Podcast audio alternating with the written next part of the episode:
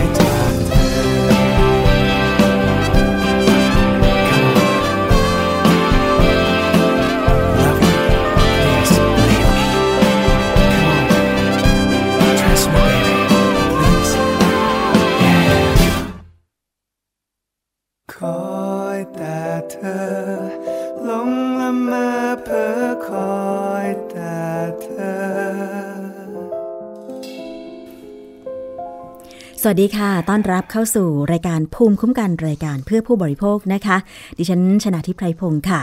คอยที่จะพบคุณผู้ฟังในรายการนี้เพื่อนำเสนอข้อมูลข่าวสาร เรื่องของการบริโภคนำเสนอคุณผู้ฟังนะคะ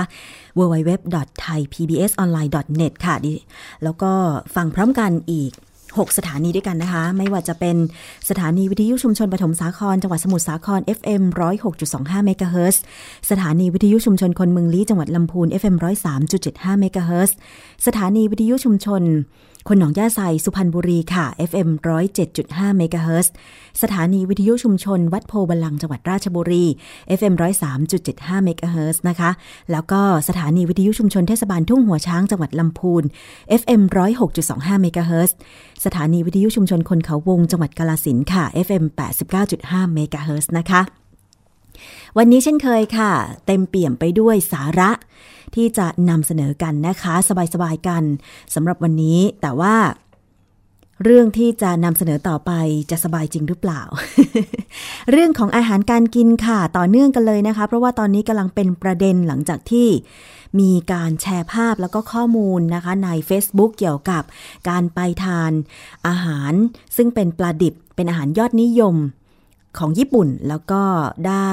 รับความนิยมในเมืองไทยด้วยนะคะ แล้วก็มีการตั้งข้อสังเกต หลังจากที่นำเนื้อปลาดิบนั้นเนี่ยไปแช่ในหลอดทดลองนะคะแล้วก็ขอให้หน่วยงานที่เกี่ยวข้อง ไปตรวจพิสูจน์หน่อย ว่าปลาดิบนั้นเนี่ยทำไมถึงมีสีซีดนะคะ แล้วก็น้ำที่แช่ปลาดิบถึงมีสีแดง เกรงกันว่าจะเป็นปลาดิบย้อมสี ซึ่งอาจจะเป็นอันตรายกับผู้ที่ทานเข้าไปหรือเปล่านะคะ สำนักงงานคณะกรรมการอาหารและยาค่ะ ได้ทำการเก็บตัวอย่าง ปลาดิบในท้องตลาดนะคะ ไปตรวจพิสูจน์ แล้วคาดว่าจะต้องใช้เวลาประมาณ 1 สัปดาห์จึงจะทราบผล ว่ามีการย้อมสีในเนื้อปลาดิบหรือไม่นะคะ ซึ่งถ้าเป็นไปตามกฎหมาย เรื่องของอาหารเนี่ยห้ามใส่สีผสมในเนื้อสัตว์ หรือผลิตภัณฑ์จากเนื้อสัตว์อย่างเด็ดขาดค่ะ เรื่องนี้นะคะได้รับการเปิดเผยจากนายแพทย์ไพศาลดั่นคุ้ม รองเลขาธิการสำนักงงานคณะกรรมการอาหารและยาหรืออยค่ะ บอกว่า ขณะนี้นะคะอยู่ระหว่างตรวจพิสูจน์หาสารปนเปื้อน ทั้งสีและเชื้อจุลินทรีย์ ในเนื้อปลาดิบที่เก็บตัวอย่าง เนื้อปลาดิบจากห้างสรรพสินค้าจำนวน 5 แห่งค่ะ ซึ่งตามกฎหมายอาหารปี 2522 เนี่ย เนื้อปลาดิบจัดอยู่ในกลุ่มอาหารเนื้อสัตว์สด ที่ไม่อนุญาตให้มีการใส่สีทุกประเภทนะคะ เรื่องนี้มีรายละเอียดจากนายแพทย์ไพศาลดันคุ้มไปฟังกันค่ะทางสำนักงานคณะกรรมการอาหารและยาเองเนี่ยก็อยากจะเรียนให้ในส่วนของ ทุกท่านนะครับ ทราบว่าในการรับประทานปลาดิบนะครับ ในร้านพัตคารหรือร้านอาหารเนี่ยนะครับ เราจัดในเรื่องของเนื้อปลาดิบเนี่ยเป็นเขาเรียกว่าเป็นเนื้อสัตว์สดนะครับ เป็นอาหารทั่วไปนะครับ เวลาเป็นอาหารทั่วไปเนี่ยก็ก็พูดง่ายคือในการบริการในร้านอาหารเนี่ยก็สามารถบริการให้ให้ลูกค้าได้เลยนะครับ แต่สิ่งที่ถ้าสงสัยเนี่ยนะครับในเรื่องของว่าใส่สีสีผิดปกติหรือไม่เนี่ยก็อันนี้เป็นเป็นเรื่องที่ผู้บริโภคเองหรือพี่น้องประชาชนเองเนี่ยจะต้องอมองนะครับนะเราถ้าเราทราบว่าเนื้อปลาดิบเองเนี่ยมีสีที่ปกติแล้วก็มีสีที่ไม่สีจัดจัดทั้งหลายนะครับไม่ว่าแดงจัดชมพูจัดอะไรทั้งหลายเนี่ยอันนี้เป็นข้อสังเกตว่าที่มันอาจจะมีปัญหาในเนื้อปลานะครับนะฮะ รือแม้แต่ที่เรากำลังจะรับประทานเนี่ย กลิ่นเนี่ยเราก็อาจจะได้ได้กลิ่นนะครับ ได้กลิ่นที่ผิดปกติ อันนี้ก็จะอาจจะเป็นปัญหาในการในการเลือกเลือกรับประทานนะครับ อีกประเด็นหนึ่งที่สำคัญนะครับ เนื่องจากเราบอกแล้วว่าเป็นเนื้อปลาดิบนะส่วนใหญ่ก็จะเป็นที่ส่วนใหญ่คือจริงแล้วคือจะเป็นสดมานะครับ เพราะฉะนั้นการที่เราดูเนื้อปลาแล้วมันยุ่ยยุยนะครับ หรือว่ามีโอกาสที่มัน จะย่อยสลายอะไรประมาณนี้นะครับนะฮะอันนี้ก็ถือว่าเป็นเป็นในส่วนของปลาเก่านะครับนะฮะแต่ตรงนี้ในเรื่องของกลับมาในเรื่องประเด็นของก็เป็นสีจริง ๆ หรือเปล่านะครับนะฮะก็เรียนว่าตามกฎเกณฑ์ของกฎหมายอาหารเนี่ยนะครับในเนื้อสัตว์สดทั้งหลายเนี่ยทางสำนักการคั้นการอาหารและยาเนี่ยครับที่ดูแลเรื่องกฎหมายเนี่ยเราไม่ให้ใส่สีนะครับนะไม่ว่าจะเป็นสีอะไรก็ตามนะครับ ลงไปใน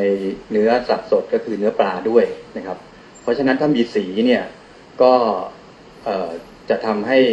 เขาเรียกอะไรก็ผิดกฎหมายนะครับ ถ้าถ้าพูดเป็นภาษาแล้วก็ทำให้ผู้บริโภคก็อาจจะไม่ปลอดภัยนะครับอีกส่วนหนึ่งก็คือเรื่องของจุลินทรีย์ที่ทำให้เกิดโรคเนี่ยฮะหรือที่เรียกว่าเชื้อเกิดโรคเนี่ยนะฮะอันนี้ก็ต้องไม่มีการปนเปื้อนเชื้อจุลินทรีย์ที่ทำให้เกิดโรคได้เช่นเดียวกัน ราะฉะนั้นถ้าเราจะพิสูจน์ตรงนี้ได้นะครับ ทั้งในเรื่องอสีแล้วก็เรื่องจุลินทรีย์ที่ทำให้เกิดโรคเนี่ย เราก็ต้องไปตรวจหมายถึงว่าไปตรวจนะครับ ซึ่งทางออยเองเนี่ยก็ได้ลงพื้นที่นะครับในวันนี้นะครับนะซึ่งลงไปแล้วตอนเช้าเนี่ยในขณะนี้นะครับ ลงพื้นที่ไปในร้านอาหารหรือ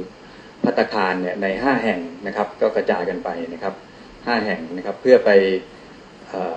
เก็บตัวอย่างนะครับ ปลาดิบนะครับ ตามที่เป็นข่าวนะครับกระจายไปเพื่อเอามาตรวจณโกรมวิทยาศาสตร์การแพทย์นะครับ อันนี้ก็คงจะทราบผลในเร็วๆนี้นะครับ ผมก็เรียนนะครับอีกย้ำอีกทีหนึ่งในถึงพี่น้องประชาชนนะครับ ว่าในการเลือกอรับประทานปลาดิบนะครับ ก็ต้องสังเกตสีก่อนไม่ให้ผิดธรรมชาตินะครับ เรื่องของกลิ่นนะครับที่ไม่ผิดปกติ แล้วก็เรื่องเนื้อเนื้อปลาเองนะครับ ว่ามีลักษณะที่มัน เหมือนยุยยุยย่อยสลายหรือเปล่านะครับ รวมทั้งที่สำคัญอีกอันหนึ่งก็คือเรื่องของลักษณะของตัวร้านอาหารหรือพัตคารเองที่ถูกสุขลักษณะหรือเปล่านะครับ ก็ก็เรียนว่าจริง ๆก็จะมีเรื่องของการสุขภาพสุขาพิบาลอาหารก็คือเรื่องของร้านอาหารอยู่ด้วยนะครับนะฮะก็อาจจะดูเรื่องของที่ได้มาตรฐานคลีนฟู้ดกูเทสเองเนี่ยอันนี้ก็จะมั่นใจในระดับหนึ่งนะครับ แต่ปกติแล้วเนี่ยแผนในการ เขาเรียกแผนในการเฝ้าระวังโดยปกติของของเนื้อปลาดิบเนี่ยอาจจะไม่ได้มากมายนะเพราะว่ามันเป็นอาหารทั่วไปที่มีความเสี่ยงต่ำครับ แต่ประเด็นวันนี้มันคือเรื่องสี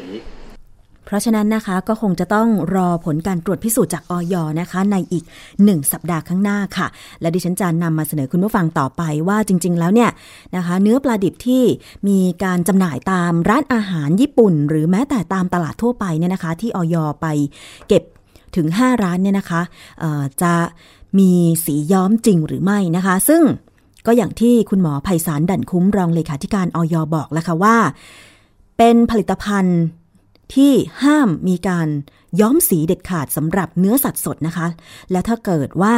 ตรวจพบใส่สีผสมอาหารก็จะมีโทษปรับไม่เกิน 20,000 บาท หากพบใช้สีอุตสาหกรรม เช่น สีย้อมผ้าหรือการปนเปื้อนเชื้อจุลินทรีย์ ก็จะมีโทษจำคุกไม่เกิน 2 ปี หรือปรับไม่เกิน 20,000 บาท หรือทั้งจำทั้งปรับนะคะ พร้อมทั้งแนะนำประชาชนค่ะ ว่าก่อนจะไปเเลือกทานบริโภคเเลือกทานปลาดิบเนี่ยนะคะ ก็ควรจะสังเกตลักษณะ สีของเนื้อปลาจะต้องเป็นสีของเนื้อตามธรรมชาติ กลิ่นก็ไม่ผิดปกตินะคะสภาพเนื้อปลาต้องไม่ยุ่ย หากมีลักษณะตรงกันข้าม ก็ควรจะหลีกเลี่ยงไม่ทานอย่างเด็ดขาด เพราะว่าอาจจะทำให้เกิดโรคอุจจาระร่วง และอาหารเป็นพิษได้ค่ะ นอกจากนี้ควรจะเลือกร้านอาหารที่ถูกสุขลักษณะด้วย ตอนนี้เนี่ยนะคะ ความนิยมบริโภคเนื้อปลาดิบ ไม่ว่าจะเป็น ข้าวปั้นหน้าปลาดิบ หรือเนื้อปลาดิบสดๆเนี่ยนะคะ ก็มีกันมาก ร้านอาหารญี่ปุ่นตอนนี้มีแพร่หลายทั้งในกรุงเทพปริมณฑลตามจังหวัดต่างๆ จะสังเกตได้ว่าตอนนี้ลองเข้าไปตามในเมืองนะคะ อย่างที่ฉันไปอย่างเชียงใหม่อย่างเงี้ยค่ะ คือตอนนี้ห้างก็เกิดขึ้นเยอะ ร้านอาหารปลาดิบก็มีมากนะคะรวมถึงตามซูเปอร์มาร์เก็ตต่างๆ ด้วย ก็จะมีปลาดิบที่เป็นแพ็คๆใช่ไหมคะตาม ห้างต่างๆ ก็จะมีด้วย อาจจะราคาย่อมเยากว่าร้านทั่วไปนิดนึง แต่คุณต้องสังเกตนะว่าเขาวางขายตั้งแต่เช้า แล้วพอคุณไปเดินห้างตอนเย็นเนี่ยนะคะมันมีลักษณะอะไรที่ผิดปกติไปหรือเปล่า สอบถามพนักงานของห้างหรือผู้ขายค่ะว่าปลาดิบเนี้ยนะคะแล่มาตั้งแต่กี่โมง วางขายตั้งแต่กี่โมง คือพอวางขายตามซูเปอร์มาร์เก็ตเนี่ยบางทีก็ไม่ได้แช่ตู้ ที่มีความเย็นใช่ไหมคะก็แล่เสร็จก็ใส่กล่องแล้วก็วางขายที่โต๊ะเลย อันนี้ก็ต้องระมัดระวังกันด้วย แต่ก็ไม่ได้หมายความว่าทุกห้างจะเป็นแบบนี้นะคะ ยังไงก็เลือกดูก่อนที่จะซื้อมาทานก็แล้วกันค่ะ กับเนื้อปลาดิบนะคะ ดิฉันเองก็ชอบทานเหมือนกัน นะคะยอมรับเลยว่าพอมีข่าวเกี่ยวกับเรื่องของเนื้อปลาดิบที่สงสัยว่าจะมีการย้อมสีหรือเปล่าก็ตกใจเล็กน้อย แต่ไม่ตื่นตระหนกนะคะ ยังไงผู้บริโภคคงจะต้องเลือกกันให้ดี แล้วก็บริโภคกันต่อไปแหละค่ะ ดิฉันเชื่อแน่ว่ายังมีร้านอาหาร ที่จำหน่ายเนื้อปลาดิบเนี่ยเขา ทำได้ถูกต้องตามมาตรฐาน แล้วก็จะไม่ส่งผลกระทบกับสุขภาพแน่นอนนะคะ ดิฉันเชื่อมั่นอย่างนั้นค่ะ เอาล่ะอีกเรื่องหนึ่งไปดูกันที่ เรื่องของค่าธรรมเนียมบัตร ATM นะคะ ที่จะมีการเปลี่ยนบัตร ATM ที่เราใช้กันอยู่ทุกวันนี้เนี่ยนะคะ ให้เป็นแบบชิปการ์ด มีประกาศจากธนาคารแห่งประเทศไทยตั้งแต่วันที่ 16 พฤษภาคมที่ผ่านมาแล้วนะคะ ไม่ว่าจะเป็นบัตร ATM หรือเดบิตเดิมเนี่ยนะคะ จะต้องเปลี่ยนเป็นแบบชิปการ์ดทำให้มีผู้ร้องเรียนจำนวนมากว่าธนาคารนั้นบังคับให้ทำบัตร ATM พ่วงบัตรเดบิต ทั้งที่ต้องการแค่บัตร ATM ธรรมดาธรรมดาเท่านั้นทำให้จะต้องเสียค่าธรรมเนียมแพงกว่า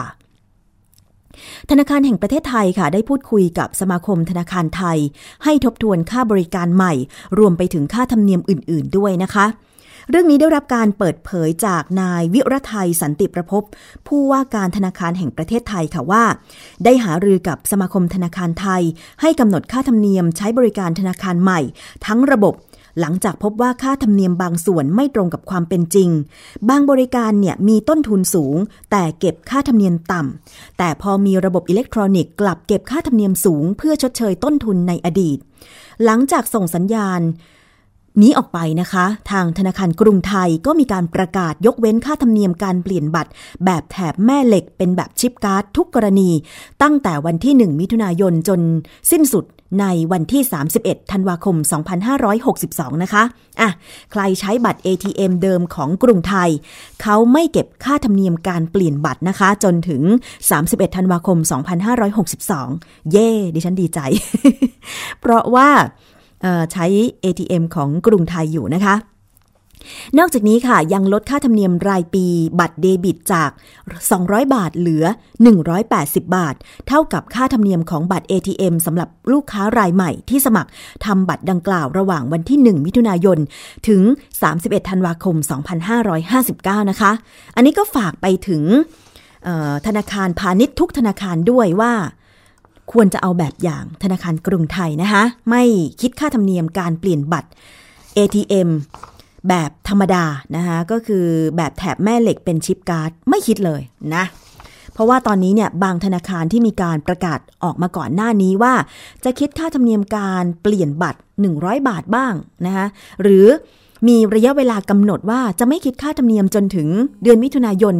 นี้บ้าง แต่หลังจากนี้จะคิดอะไรอย่างเงี้ยนะคะเพราะฉะนั้นเนี่ย ควรจะเอาแบบธนาคารกรุงไทยนะคะ ก็คือ ไม่คิดค่าธรรมเนียมการเปลี่ยนบัตร แล้วก็ยังลดค่าธรรมเนียมรายปีสำหรับบัตร ATM ชิปการ์ดและบัตรเดบิตชิปการ์ดจาก 200 เหลือ 180 บาทอีกด้วยนะคะ ซึ่งจริง ๆ แล้วเนี่ยมีข้อเรียกร้องจากทางฝั่งของเครือข่ายผู้บริโภคก่อนหน้านี้ว่าธนาคารแห่งประเทศไทยควรที่จะทำความตกลงกับธนาคารพาณิชย์ต่าง ๆ นะ ว่าไม่ควรที่จะเก็บ ค่าธรรมเนียมการเปลี่ยนบัตรเลยแม้แต่บาทเดียวนะคะ ซึ่งเรื่องนี้ค่ะ คุณนรมนเบกบริสุทธิ์หัวหน้าศูนย์พิทักษ์สิทธิผู้บริโภค มูลนิธิเพื่อผู้บริโภคก็บอกว่า ในการเปลี่ยนแปลงระบบของบัตร ATM และบัตรเดบิต มาใช้แบบชิปการ์ดนั้น เป็นการเปลี่ยนเพื่อเพิ่มความปลอดภัยให้กับผู้ใช้บริการมากขึ้น ซึ่งการเปลี่ยนถ่ายระบบของบัตรนั้นเนี่ยบางธนาคารอาจจะเรียกเก็บค่าธรรมเนียมจากผู้บริโภค หรืออาจไม่เรียกเก็บก็ได้ ซึ่งเป็นเรื่องของการแข่งขันกันระหว่างธนาคาร หากทำได้ ธนาคารก็ไม่ควรจะเรียกเก็บค่าธรรมเนียมจากผู้บริโภค เพราะว่าการเปลี่ยนถ่ายบัตรจากระบบเก่ามาเป็นระบบใหม่ ถือเป็นการดูแลลูกค้าในระดับหนึ่ง ซึ่งผู้บริโภคก็ต้องจ่ายค่าธรรมเนียมรายปีอยู่แล้ว เพราะฉะนั้นการเปลี่ยนบัตรก็ไม่ควรจะเก็บค่าธรรมเนียมนะคะอะอันนี้คือเสียงของทางฝากฝั่งเครือข่ายผู้บริโภค ก็หวังว่าเสียงนี้จะไปถึงธนาคารพาณิชย์ ทุกแห่งด้วย ไม่ควรจะเก็บค่าเปลี่ยนบัตร ไปเป็นแบบชิปการ์ดเลยแม้แต่บาทเดียวเหมือนธนาคารกรุงไทยนะคะที่เขาไม่เก็บเลย อันนี้ปรบมือให้เย่เอาละค่ะ ไปอีกเรื่องหนึ่งดีกว่านะคะ เป็นเรื่องของการดูแลคุณภาพชีวิตของผู้บริโภค เรื่องของค่าครองชีพของประชาชนค่ะคุณผู้ฟังตอนนี้อะไรอะไรมันก็แพงขึ้นถึงแม้ว่า ราคาน้ำมันราคาแก๊สพลังงานต่างๆ จะลดลงจากแต่ก่อนเป็นอย่างมากเลยทีเดียวนะคะ แต่ว่า ราคาสินค้าก็กลับยังไม่ลดลงทุกรายการค่ะ กระทรวงพาณิชย์จับมือห้างค้าส่งสนับสนุนโครงการจำหน่ายอาหารปรุงสำเร็จราคาประหยัด เพื่อลดต้นทุนของผู้ประกอบการ และลดค่าครองชีพให้กับประชาชนนะคะ จากปัญหาค่าครองชีพที่ปรับตัวสูงขึ้น นางอภิรดีตันตราพรรัฐมนตรีว่าการกระทรวงพาณิชย์กล่าวว่า รัฐบาลก็มีนโยบายช่วยเหลือประชาชน ให้สามารถบริโภคอาหารปรุงสำเร็จในราคาประหยัด ผ่านโครงการ ร้านหนูนิดพาชิม ซึ่งเป็นร้านจำหน่ายอาหารปรุงสำเร็จ ในราคาประหยัดแค่จานละ 25-35 บาทค่ะ แล้วก็เพื่อสนับสนุนผู้ประกอบการที่เข้าร่วมโครงการ ให้มีแหล่งซื้อวัตถุดิบ คุณภาพดี ช่วยลดต้นทุนผู้ประกอบการ และลดค่าครองชีพของประชาชนนะคะ กรมการค้าภายในได้ร่วมกับ บริษัทสยามแมคโครค่ะ ลงนามข้อตกลง ความร่วมมือสนับสนุนวัตถุดิบ โดยบูรณาการร่วมกับภาคเอกชน ให้แก่หอการค้าไทยและหอการค้าจังหวัด กรุงเทพมหานคร ธนาคารออมสิน ปตท และห้างค้าปลีก ค้าส่งสมัยใหม่ สนับสนุนวัตถุดิบให้แก่ร้านอาหารที่เข้าร่วมโครงการ ขณะนี้ก็มีร้านอาหารเข้าร่วมโครงการแล้ว 1681 ร้าน และยังคงเปิดรับเพิ่มเติมต่อไปนะคะ อะ อันนี้ก็คิดว่าจะไปหาข้อมูลได้ที่กรมการค้าภายในกระทรวงพาณิชย์สำหรับ ใครก็ตามที่ทำร้านอาหารนะคะว่าถ้าจะเข้าร่วมโครงการเพื่อที่จะรับวัตถุดิบราคาประหยัดนะคะในการที่จะมาปรุงเพื่อจำหน่ายอาหารราคายุติธรรม ให้กับผู้บริโภคนั้นควรจะเป็นอย่างไรนะคะ เข้าไปที่เว็บไซต์ของกระทรวงพาณิชย์ หรือกรมการค้าภายในได้ค่ะ ด้านนางสาวลักษ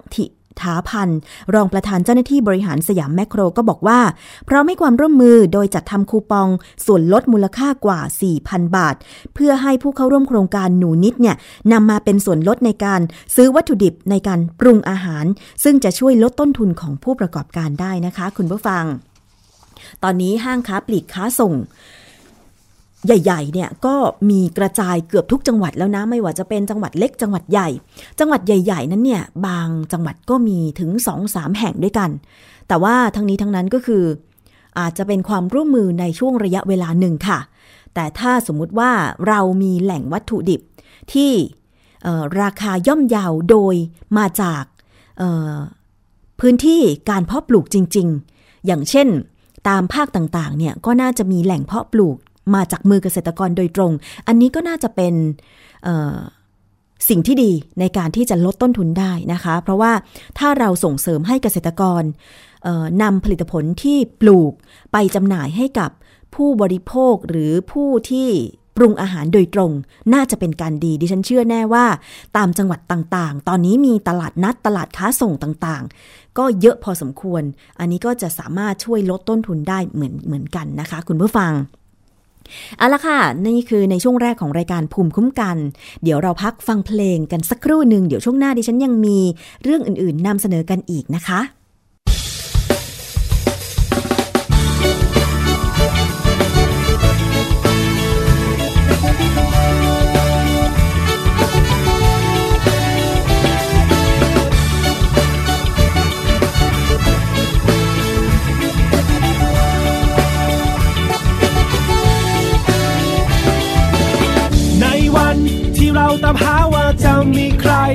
คนที่พร้อมจะมาเติมใจ เป็นคนที่ฟ้ากำหนด ให้ได้คู่กันวงจรในชีวิตก็ยังวนเวียนไป ให้เรายังหาว่าจะมีใคร บางสิ่งที่หายที่ขาด จะได้พอดีว่าจะพบเจอคนที่ทำให้ฉันเธอไม่ใช่ใครต้องใช่เธอสรุปมาแล้วว่าเราสองคนต้องคู่กันโวโอ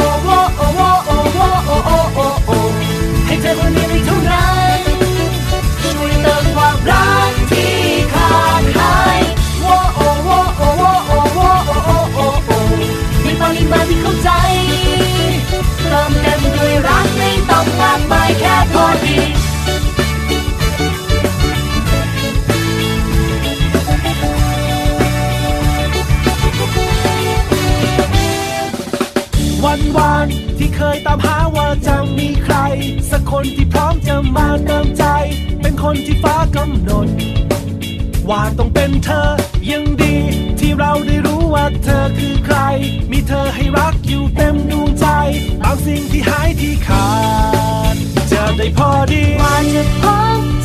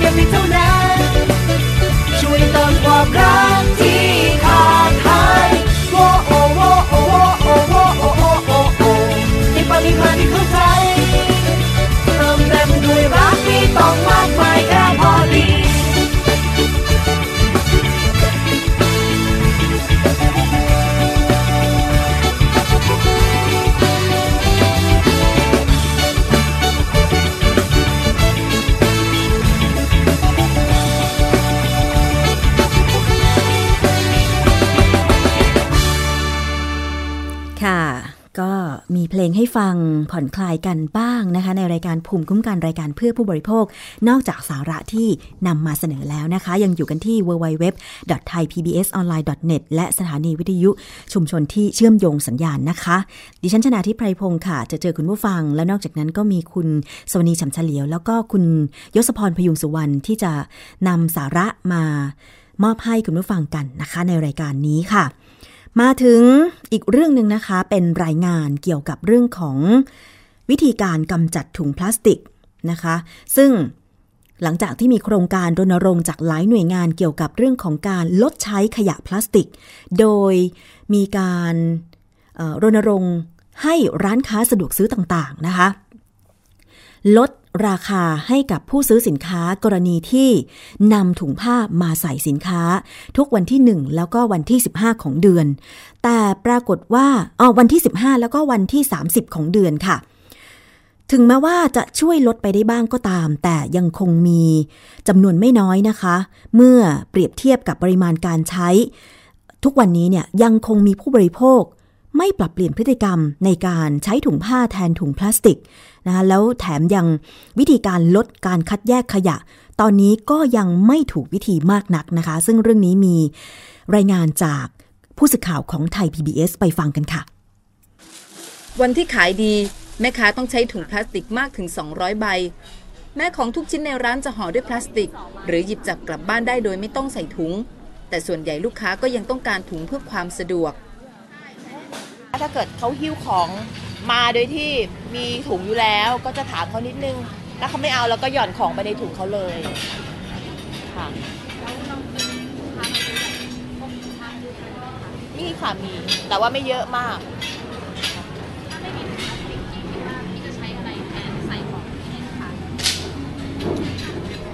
มันก็ต้องอาจจะให้เขาถือ ไปเป็นชิ้นๆ แต่ว่ามันก็ไม่สะดวกสำหรับลูกค้า เพราะว่าบางคนก็ซื้อเยอะ ถุงพลาสติกคือความสะดวกของผู้ซื้อ มีราคาถูกสำหรับผู้ขาย ในแต่ละวันประเทศไทยจึงมีขยะถุงพลาสติกมากถึงวันละ 5,300 ตันต่อวัน ขยะที่เราเห็นอยู่ตรงนี้นะคะ สามารถนำไปรีไซเคิลได้โดยเฉพาะถุงพลาสติก แต่ว่าการที่จะนำไปรีไซเคิลแต่ละครั้งการกำจัดเศษอาหารที่อยู่ในถุงพลาสติกเป็นอุปสรรคอย่างหนึ่งค่ะ โรงงานรีไซเคิลพลาสติกแห่งนี้ สามารถรีไซเคิลถุงพลาสติกได้วันละ 200 ตันต่อวัน หรือถุงพลาสติกที่กองรวมในรถ 10 ล้อประมาณ 75 คัน แต่เจ้าของโรงงานบอกว่าถุงพลาสติกที่เห็นไม่ใช่ที่เราใช้ในประเทศ เพราะที่นำมารีไซเคิลได้ต้องแยกขยะตั้งแต่ต้นทาง ถ้าเราจะใช้ได้จริงต้องมาผ่านขั้นตอนการ organize เยอะมากนะเยอะมากก็เช่นจะต้องไปผ่านการล้างแบบ ล้างธรรมชาตินะฮะ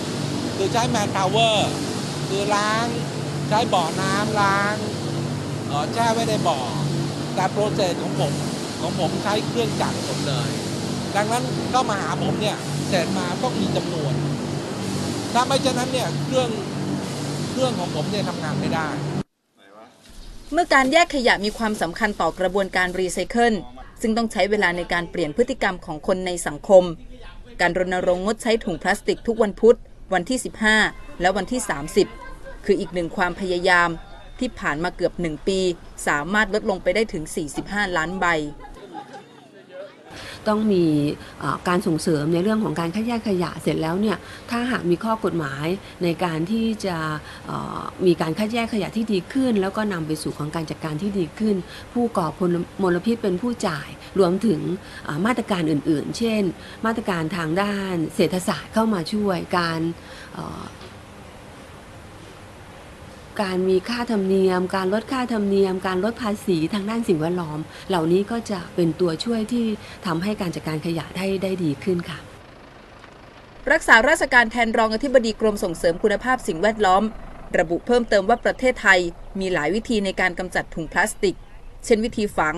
ซึ่งพื้นที่ก็เริ่มน้อยลงทุกที เตาเผาขยะก็ยังมีข้อถกเถียงด้านสิ่งแวดล้อมที่ยังต้องศึกษา ส่วนการใช้วัสดุทดแทน เช่นชานอ้อยหรือไบโอพลาสติก ก็ยังไม่เป็นที่นิยม เพราะยังมีราคาแพง แต่หากยังไม่สามารถลดปริมาณถุงพลาสติกได้ ในอนาคตประเทศไทย อาจต้องใช้งบประมาณที่สูงมากในการรักษาสิ่งแวดล้อม อรวรรณสุขโข ไทย PBS รายงาน ค่ะ และเสียงจากรายงานนะคะ ก็คือเสียงของแม่ค้าในตลาดค่ะ ซึ่งเป็นผู้ที่เมื่อขายสินค้าให้ลูกค้าแล้วเนี่ยนะคะ ก็จะใช้ถุงพลาสติกนี่แหละ นะคะเป็นบรรจุภัณฑ์ซึ่งอย่างที่แม่ค้าได้บอกไปนะคะว่าลูกค้าบางคนเนี่ยก็ต้องการถุงพลาสติก ก็เข้าใจนะคะว่าถ้าเกิดว่าเป็นสินค้าที่มีน้ำปะปนอยู่อะไรอย่างเงี้ยก็คือต้องใช้ถุงพลาสติกในการที่จะหิ้วกลับบ้านแหละ เพื่อจะได้ไม่หกเลอะเทอะอะไรอย่างเงี้ยนะคะ แต่ว่าถ้าเป็นสินค้าประเภทที่เป็นของแห้งเป็นกล่องเป็นกระป๋องที่ไม่หกเลอะเทอะ ก็ บางคนไม่ได้นำถุงผ้าไปด้วย ก็ต้องใช้ถุงพลาสติกอยู่ดีใช่ไหมคะ แล้วก็เสียงของคุณสมชัย บริสุทธนะกุลค่ะ เจ้าของโรงงานรีไซเคิลพลาสติก รวมถึงเสียงของคุณสุวรรณาเตียสุวรรณนะคะรักษาการ รองอธิบดีกรมส่งเสริมคุณภาพสิ่งแวดล้อมค่ะ อย่างที่คุณสุวรรณาบอกไปว่าคงจะต้องมีมาตรการในการที่จะส่งเสริม ให้ผู้บริโภคเนี่ยหันมาใช้ ถุงผ้าหรือบรรจุภัณฑ์ชนิดอื่น ๆ แทนถุงพลาสติก หรือว่ากล่องโฟมนะคะที่ตอนนี้มีปัญหาขยะล้นเมือง แล้วก็การกำจัดถุงพลาสติก แล้วก็ขยะโฟมเนี่ยมันเป็นปัญหาอย่างมาก เพราะว่ามันไม่สามารถที่จะกำจัดได้ในทันทีทันใด แล้วก็ไปตกค้างอยู่ในสิ่งแวดล้อมอย่างโฟมเนี่ยกว่าจะย่อยสลายไปได้เนี่ยใช้เวลาเป็น 400 ปีเลยทีเดียวนะคะถ้าเกิดว่าหน่วยงานไหนจะส่งเสริมให้ กล่อง ใส่ข้าวที่ไม่ใช่โฟม อย่างเช่น กล่องชานอ้อยบ้าง หรือกล่องมันสำปะหลังบ้าง มีราคาที่ถูกลง แต่ไม่ได้ไปเบียดเบียนกับเกษตรกรผู้ปลูกอ้อยหรือว่าผู้ปลูกมันสำปะหลังนี่ก็น่าจะทำนะคะ เพราะว่าอย่างที่ไทย PBS เองตอนนี้ร้านขายข้าวทุกร้าน ยกเว้นร้านขายก๋วยเตี๋ยวที่ต้องเป็นน้ำน้ำนะร้านขายข้าวกล่องทุกร้านเนี่ยก็หันมาใช้กล่องจากชานอ้อยกันแล้ว ราคาอาจจะแพงกว่ากล่องโฟมนิดหน่อยกำไรอาจจะลงนิดหน่อย แต่ว่ามันปลอดภัยกับผู้ที่ทานนะคะว่าไม่ต้องออมีสารเจือปนอย่างโฟมเนี่ยทำมาจากอะไรรู้ไหมคะทำมาจากปิโตรเลียมนะคะเราจะทานปิโตรเลียมเข้าไปเหรอคุณผู้ฟังนะคะใช้กล่องชานอ้อยดีกว่านะคะไม่มีสารเจือปน มาให้ผู้บริโภคต้องกังวลใจว่าจะไปตกค้างในร่างกายด้วยนะคะ อันนี้ก็รณรงค์กันต่อไปค่ะ ลดใช้ขยะพลาสติกและโฟม หันมาใช้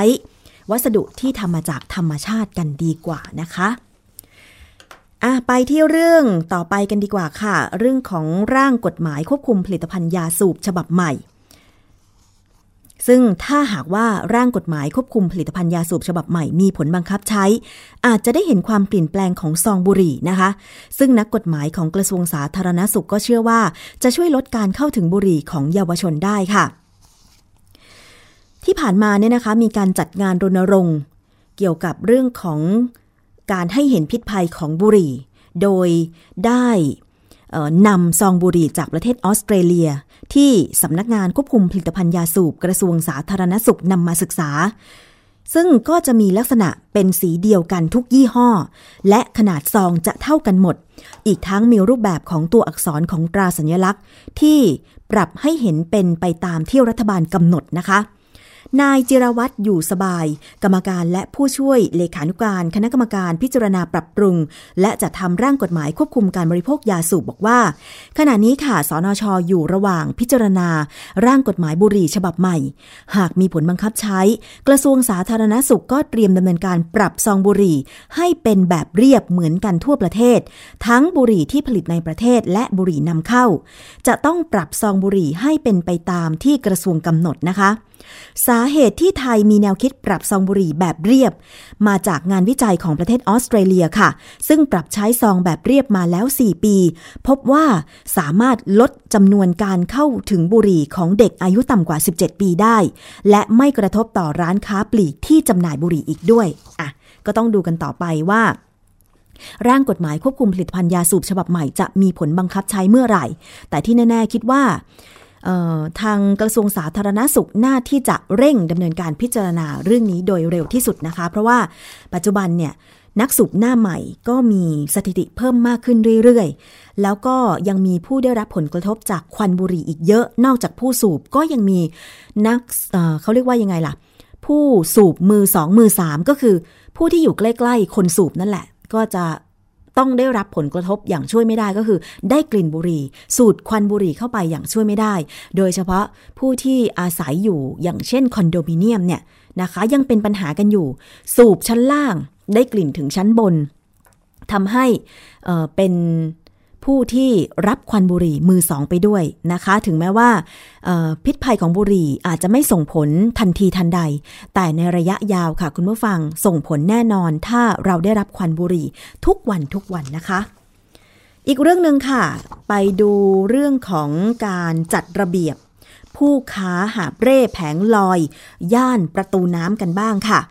ผู้ค้าย่านประตูน้ำเนี่ยได้ยื่นข้อเสนอพื้นที่รองรับผู้ค้าแห่งใหม่จำนวน 4 แห่ง เนื่องจากไม่พอใจกับตลาดที่กรุงเทพมหานครจัดรองรับไว้ให้เดิม เพราะเป็นของเอกชนและมีราคาค่าเช่าแพงนะคะ ซึ่งกรุงเทพมหานคร รับว่าที่จะไปประสานให้ แต่ยืนยันว่าในวันที่ 1 สิงหาคม 2559 นี้ จะต้องปลอดแผงค้าบนทางเท้าย่านประตูน้ำค่ะ การประชุมหารือแนวทางความชัดเจนเกี่ยวกับการจัดระเบียบหาบเร่แผงลอย ร่วมกับตัวแทนผู้ค้าย่านประตูน้ำจำนวน 21 คน ประกอบด้วยบริเวณหน้าห้างพันทิพย์พลาซาและฝั่งตรงข้ามไปจนถึงซอยเพชรบุรี 13 และช่วงถนนราชปรารภตั้งแต่แยกประตูน้ำเป็นต้นไป บริเวณเย่านราชปรารภทั้งสองฝั่ง ซึ่งเป็นการหารือครั้งที่ 4 แล้วนะคะ ผู้ค้าส่วนใหญ่ไม่พอใจกับพื้นที่ที่กรุงเทพมหานคร จัดรองรับไว้ให้จำนวน 5 แห่ง เนื่องจากว่าสภาพแวดล้อมไม่เอื้อต่อการค้าขาย และมีราคาค่าเช่าแพง จึงเสนอพื้นที่ค้าขายแห่งใหม่ 4 แห่ง ก็ได้แก่พื้นที่ของการรถไฟแห่งประเทศไทย บริเวณ สถานีรถไฟฟ้ามักกะสันเก่าอ่าสถานีรถไฟมักกะสันเก่า บริเวณหน้าห้างแพลทินัม และศูนย์การค้าพาราเดียม รวมถึงซอยข้างโรงแรมอินทรา ราชปลารบซอย 3 นะคะ ซึ่งกรุงเทพมหานครจะเร่งประสานเจรจากับเจ้าของพื้นที่ภายในวันที่ 27 พฤษภาคมนี้ แต่หากไม่สามารถจัดสรรได้กรุงเทพมหานครจะหาพื้นที่รองรับอื่น ๆ ให้ต่อไปนะคะอะทางด้านรองผู้ว่าราชการกรุงเทพมหานครพลตำรวจเอกอัศวินขวัญเมืองก็บอกว่า ผู้ค้าไม่สามารถค้าขายบนทางเท้าพื้นที่เดิมได้อีกต่อไป และในวันที่ 1 สิงหาคมนี้จะต้องปลอดจากแผงค้า บนทางเท้าย่านประตูน้ำอย่างเด็ดขาดอะอันนี้ต้องรอคอยกันต่อไปนะคะอะผู้ค้าก็ไม่พอใจโน่นนี่นั่นบ้าง แต่สำหรับคนเดินทางเท้าค่ะคุณผู้ฟัง ก็ย่อมไม่พอใจแน่นอน เพราะว่าการค้าขายบนทางเท้าไปกีดขวางการสัญจรไปมาทำให้ผู้ผู้เดินบางคนเนี่ย เมื่อบนทางเท้าไม่สะดวกที่จะเดินก็ต้องไปเดินบนพื้นผิวจราจรบนพื้นถนน เสี่ยงต่อการถูกรถชนเป็นอย่างมาก ก็ขอให้ผู้ค้าซึ่งยึดเอาพื้นที่สาธารณะมาค้าขายเป็นประโยชน์ส่วนตัวเป็นเวลานาน เห็นใจคนเดินทางเท้าเห็นใจทุกคนเถอะค่ะนะคะคิดว่า เรื่องของการจัดระเบียบ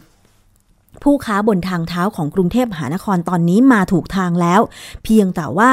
จะขอความร่วมมือและบังคับใช้กฎหมายอย่างจริงจังกับผู้ค้าบนทางเท้าต่อไปได้อย่างไร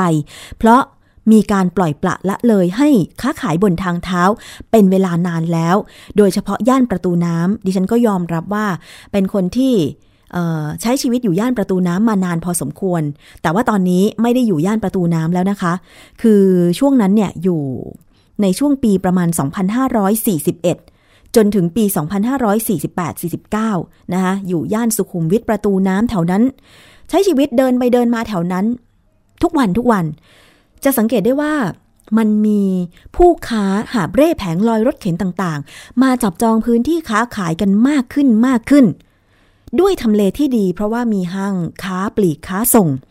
ห้างที่ขายเสื้อผ้าเป็นจำนวนมาก นะคะ แล้วผู้ค้าเหล่านี้ก็คิดว่า เมื่อคนเยอะก็จะขายสินค้าได้เยอะ จึงทำให้โอ้พื้นที่สาธารณะบนทางเท้าต่างๆ ถูกจับจองตลอดทั้งวันนะคะ ถึงแม้ว่า ผู้ที่เดินทางเท้าจะไม่ซื้อสินค้าของผู้ค้าเหล่านี้ก็ตามนะคะแต่เขาก็หวังว่าจะขายให้คนต่างต่างชาติได้ เพราะว่าคนต่างชาติก็นิยมไปซื้อ เสื้อผ้าขายส่ง ไม่ว่าจะเป็นห้างประตูน้ำแพลนตินัมมอลอะไรอย่างเงี้ยนะคะทำให้ปริมาณของผู้ที่ค้าขายบนทางเท้ามีมากขึ้น ดิฉันสนับสนุนกรุงเทพมหานครให้มีการจัดระเบียบ ไม่ให้มีผู้ค้าขายบนทางเท้า ซึ่งเป็นทางสาธารณะ ที่ควรจะเป็นทางเท้าอย่างแท้จริง สนับสนุนกันต่อไปนะคะ แล้วก็คิดว่าผู้บริโภคเนี่ยไม่ควรจะสนับสนุน สินค้า ของผู้ค้าเหล่านี้ที่เป็นการละเมิดเป็นการเอาเปรียบ คนเดินทางเท้าและยังทำให้สกปรกอีกด้วยนะคะ ต้องออจัดระเบียบกันให้ เขาเรียกว่ายังไงล่ะเเข้มงวดกันต่อไป แล้วอย่าไปใจอ่อนนะ อย่าไปใจอ่อนโดยเด็ดขาดคุณผู้ฟังนะคะอะตอนนี้มาอีกเรื่องหนึ่งเป็นเรื่องของออทางด่วน ทางโทเวกันบ้างนะคะ คุณผู้ฟัง โทเว เส้นทาง ถนนวิภาวดีรังสิตค่ะ หลังจากกรณีที่การทางพิเศษแห่งประเทศไทย มีมติฟ้องศาลปกครองกลาง เพื่อชะลอการจ่ายเงิน 8,100 ล้านบาท หลังอนุญาโตตุลาการสั่งให้การทางพิเศษแห่งประเทศไทย จ่ายเงิน บริษัท ทางด่วนและรถไฟฟ้ากรุงเทพจำกัดหรือ BEM กรณีการตีความการขึ้นค่าผ่านทางที่แตกต่างกันนั้น เนื่องจากสำนักงานอายการสูงสุดนี่คะมีคำชี้ขาดของอนุญาโตตุลาการ ไม่อยู่ในขอบเขตของสัญญา และเกินขอบเขตแห่งข้อตกลงในการเสนอข้อพิพาทนั้นค่ะ เมื่อ 24 พฤษภาคมที่ผ่านมานะคะ คณะรัฐมนตรีก็ได้รับทราบตามที่การทางพิเศษได้รายงานไปแล้วค่ะ โดยครมให้ความเห็นว่าให้เป็นสิทธิ์ของหน่วยงานต้นสังกัดโดยตรงในการปกป้องผลประโยชน์ของประเทศชาตินะคะ ด้านนางสาวรีอองสมหวังเลขาธิการมูลนิธิเพื่อผู้บริโภคก็กล่าวบอกว่า จะติดตามเรื่องนี้อย่างใกล้ชิด เพราะว่าการตีความขึ้นค่าผ่านทางนั้น มีผลกระทบต่อผู้บริโภคอย่างมาก และอาจยื่นเรื่อง และอาจยื่นเรื่องร้องเรียนให้สอดคล้องต่อไปนะคะ การที่ผู้บริโภคออกมาจับตามติของคอรมอครั้งนี้ถือเป็นการแสดงพลังของผู้บริโภค ในการพิทักษ์สิทธิ์ของผู้บริโภคเอง ซึ่งมีผลต่อนโยบายการคุ้มครองผู้บริโภค แล้วก็ทางมูลนิธิเนี่ยจะติดตามการเดินหน้าฟ้องคดีอย่างใกล้ชิดต่อไป ตอนนี้ก็คือให้เป็นหน่วยงานต้นสังกัดในการพิจารณา เกี่ยวกับเรื่องของ การชะลอการจ่ายเงิน 8,100 ล้านบาทต่อไปนะคะคุณผู้ฟังแหมมันตีความแตกต่างกันแหละนะคะว่าการทางพิเศษเนี่ยจะตีความแล้วก็จะดำเนินการอย่างไรต่อไปนะคะ จะเห็นได้ว่าตอนนี้มีเสียงเรียกร้องประชาชนค่อนข้างเยอะเลยทีเดียว ใครที่ใช้โทเวอยู่เป็นประจำ เพราะว่า ค่าผ่านทางแต่ละครั้งเนี่ยตอนนี้ อยู่ที่ประมาณ 75 บาทนะคะ วันก่อนดิฉันก็ฟังเพื่อนๆออรอบข้างมาเหมือนกันว่า โห ตอนนี้ขนาดไม่ได้ขึ้นโทเวจากดินแดงนะ ไปขึ้นช่วงปลายๆท้ายๆละยังโดนเก็บค่าโทเวไปตั้ง 75 บาทเลยนะคะทั้งที่จริงแล้วเนี่ย ในเรื่องของสัญญาที่เซ็นกันไปก่อนหน้านี้ประชาชนเองบางคนก็ไม่ได้ทราบรายละเอียด เพราะฉะนั้นเนี่ยหน่วยงานอย่างการทางพิเศษแห่งประเทศไทย ควรจะเป็นหน่วยงานที่ปกป้องผลประโยชน์ของผู้บริโภค ในการเซ็นสัญญา นะคะว่าจะต้องไม่ถูกเอกชนเอารัดเอาเปรียบนะคะ คุณผู้ฟัง อีกเรื่องหนึ่งค่ะ เป็นเรื่องของการประมูล ทรศัพท์ 4G นะคะ วันนี้สดสดร้อนร้อนล่าสุดค่ะ ที่สำนักงานคณะกรรมการกิจการกระจายเสียง กิจการโทรทัศน์ และกิจการโทรคมนาคมแห่งชาติ หรือกสทช ค่ะ ก็มีรายงานบอกว่า กสทช จัดการประมูลใบอนุญาต 4G คลื่นความถี่ ย่าน 900 เมกะเฮิรตซ์รอบใหม่จำนวน 1 ใบอนุญาต ใบละ 10 เมกะเฮิรตซ์ราคาเริ่มต้นการประมูลอยู่ที่ 75,654 ล้านบาท อายุใบอนุญาต 15 ปี ซึ่งทางบริษัท Advanced Wireless Network จำกัดในเครือของบริษัท Advanced Info Service จำกัดมหาชน หรือ AIS เข้าประมูลเพียงรายเดียว โดยการเคาะราคาเริ่มต้นเมื่อ 9 นาฬิกา 30 นาที สิ้นสุดเวลา 10 นาฬิกา 5 นาทีที่ผ่านมานะคะ ซึ่งทาง AIS ได้เคาะยืนยันราคาเริ่มต้นที่ 75,654 ล้านบาทดำเนินการเคาะจำนวน 2 รอบค่ะ โดยรอบแรกเป็นการยืนยันเคาะราคา รอบที่ 2 ไม่เคาะราคาเพิ่ม โดยยืนยันราคาเดิมใช้ระยะเวลาประมูลทั้งสิ้น 35 นาทีค่ะ โดยรายได้จากการประมูลทั้งหมด กสทช จะส่งเป็นรายได้แผ่นดินนะคะ คุณถากรตันทสิทธิ์เลขาธิการกสทช บอกว่า ทั้งนี้หากผู้ชนะนำเงินมาชำระจะสามารถออกใบอนุญาตให้ใช้คลื่นความถี่ และใบอนุญาตประกอบกิจการโทรคมนาคมแบบที่ 3 ภายใน 2 วัน ซึ่งคาดว่า AIS จะจ่ายไม่เกินวันที่ 30 มิถุนายน 2559 และหากผู้ชนะการประมูลไม่ดำเนินการชำระเงินตามเงื่อนไขภายใน 90 วัน นับจากวันที่ได้รับใบอนุญาต จะถูกริบเงินประกันการประมูลจำนวน 3,783 ล้านบาทค่ะ พร้อมทั้งชำระค่าเสียหายเพิ่มไม่น้อยกว่า 11,348 ล้านบาท นอกจากนี้นะคะ ผู้ที่กระทำผิดเงื่อนไขหรือมีความเกี่ยวโยงกัน จะไม่สามารถยื่นขอรับใบอนุญาตเพื่อประกอบกิจการโทรคมนาคมได้ค่ะอะปัจจุบันนี้นะคะ มีผู้ใช้งานโทรศัพท์ในประเทศไทยจำนวน 102.9 ล้านเลขหมาย ใช้งานทั้งในระบบ 2G 3G แล้วก็ 4G ค่ะ โดยกสทช ได้จัดสรรเลขหมาย ให้ผู้ประกอบการโทรศัพท์มือถือไปแล้วจำนวน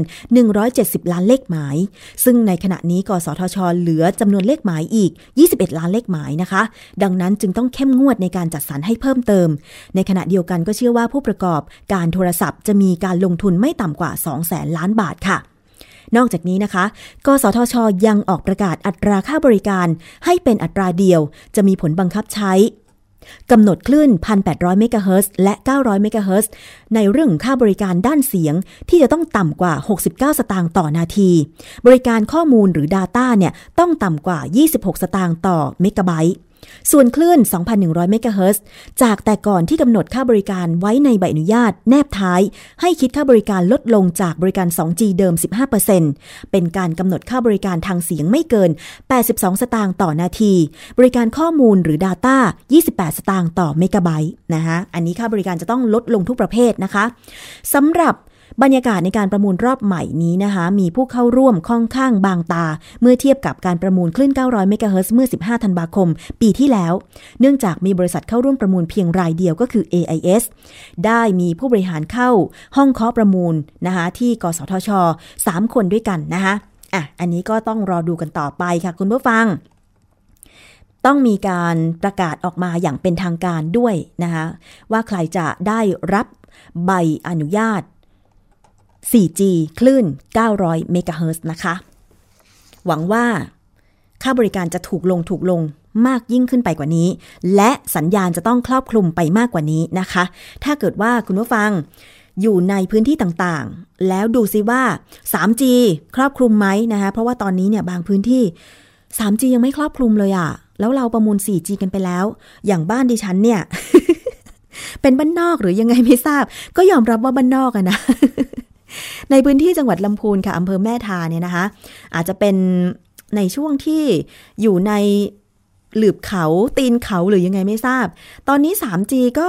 ติดติดดับดับนะคะ แล้วก็ขึ้นเป็น 2G เป็น Edge อะไรอย่างเงี้ยนะคะก็อยากจะให้ทางค่ายมือถือต่างๆ เข้าไปตรวจสอบสัญญาณโทรศัพท์มือถือด้วย แม้แต่โอเคเสียงเนี่ย อาจจะชัดเจนแต่ว่า 3G อย่างเช่นการที่จะติดต่อกันทางภาพและเสียงภาพเคลื่อนไหวอะไรต่างๆ โดยเฉพาะไลน์วิดีโอเนี่ยนะคะมันก็ติดติดขัดขัดดับดับหายหายอะไรอย่างเงี้ยนะคะยังไม่ราบรื่น นี่เราจะมี 4G กันแล้ว แล้วในเขตกรุงเทพบางค่ายตอนนี้ก็โฆษณาตัวเองแล้วใช่ไหมคะว่าเป็น 4G สะดวกรวดเร็วอะไรต่าง ก็ขอให้เป็นไปตามนั้นด้วยนะคะสำหรับค่ายมือถือที่ได้รับใบอนุญาตประกอบการโทรศัพท์ 3G หรือ 4G ค่ะคุณผู้ฟัง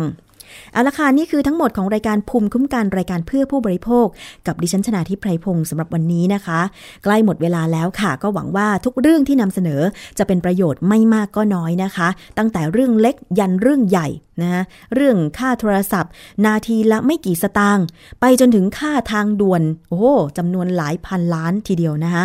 ใครที่ไม่จำเป็นต้องใช้ทางด่วน หรือใครที่อยู่ต่างจังหวัดก็บอกโอ้ฉันสบายเหลือเกินนะการจราจรก็โล่งสะดวกสบาย ไม่จำเป็นจะต้องขึ้นทางด่วน แต่เมื่อใดก็ตามที่คุณจะต้องมาทำธุระในกรุงเทพเนี่ยก็ อาจจะมีความจำเป็นที่จะต้องใช้นะคะ เพราะฉะนั้นเนี่ยหน่วยงานที่เกี่ยวข้องจะต้องรักษาผลประโยชน์ของผู้บริโภคไม่เสียค่าโง่ด้วยนะคะ คุณผู้ฟัง หมดเวลาแล้วฟังเพลงพี่เบิร์ดทิ้งท้ายกันละกันนะคะ กลับมาใหม่สัปดาห์หน้าค่ะ ดิฉันชนะทิพไพรพงศ์สวัสดีค่ะ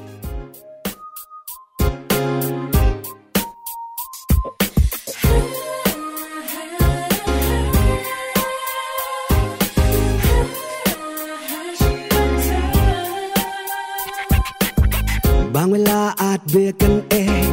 บางเวลาอาจใช้อารมณ์ บางเวลาอาจเกิดเป็นเรื่องใหญ่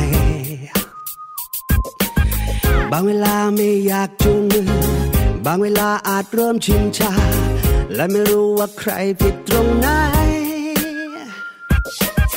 อาจจะโกรธกันได้บ่อยๆ ไม่ได้อยู่คนละข้างสักนาน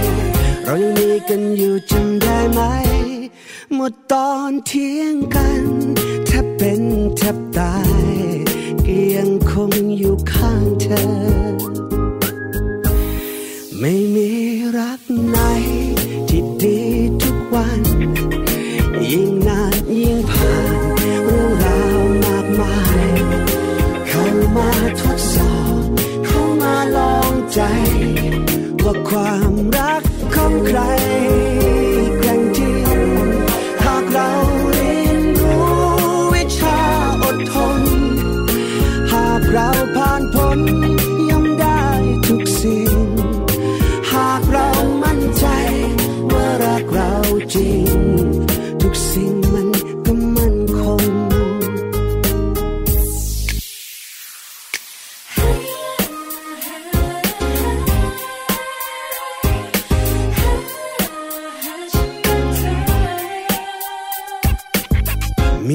แตกต่างบางที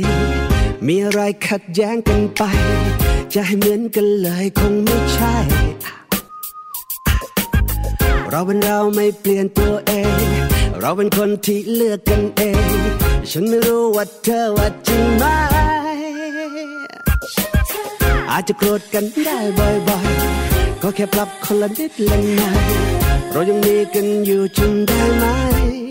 ถ้าเธอนั้นลืม ว่าเธอมีใคร ก็จำไว้ฉันรักเธอ ไม่มีรักไหนที่ดีทุกวัน ยิ่งนานยิ่งผ่านเรื่องราวมากมาย เข้ามาทดสอบ เข้ามาลองใจ ว่าความรักของใคร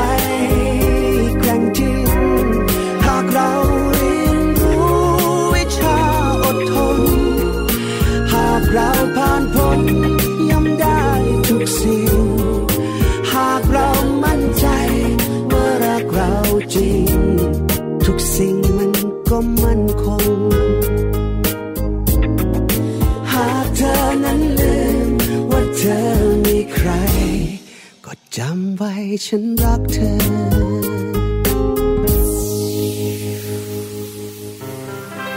เกราะป้องกันเพื่อการเป็นผู้บริโภคที่ฉลาดซื้อ และฉลาดใช้ ในรายการ ภูมิคุ้มกัน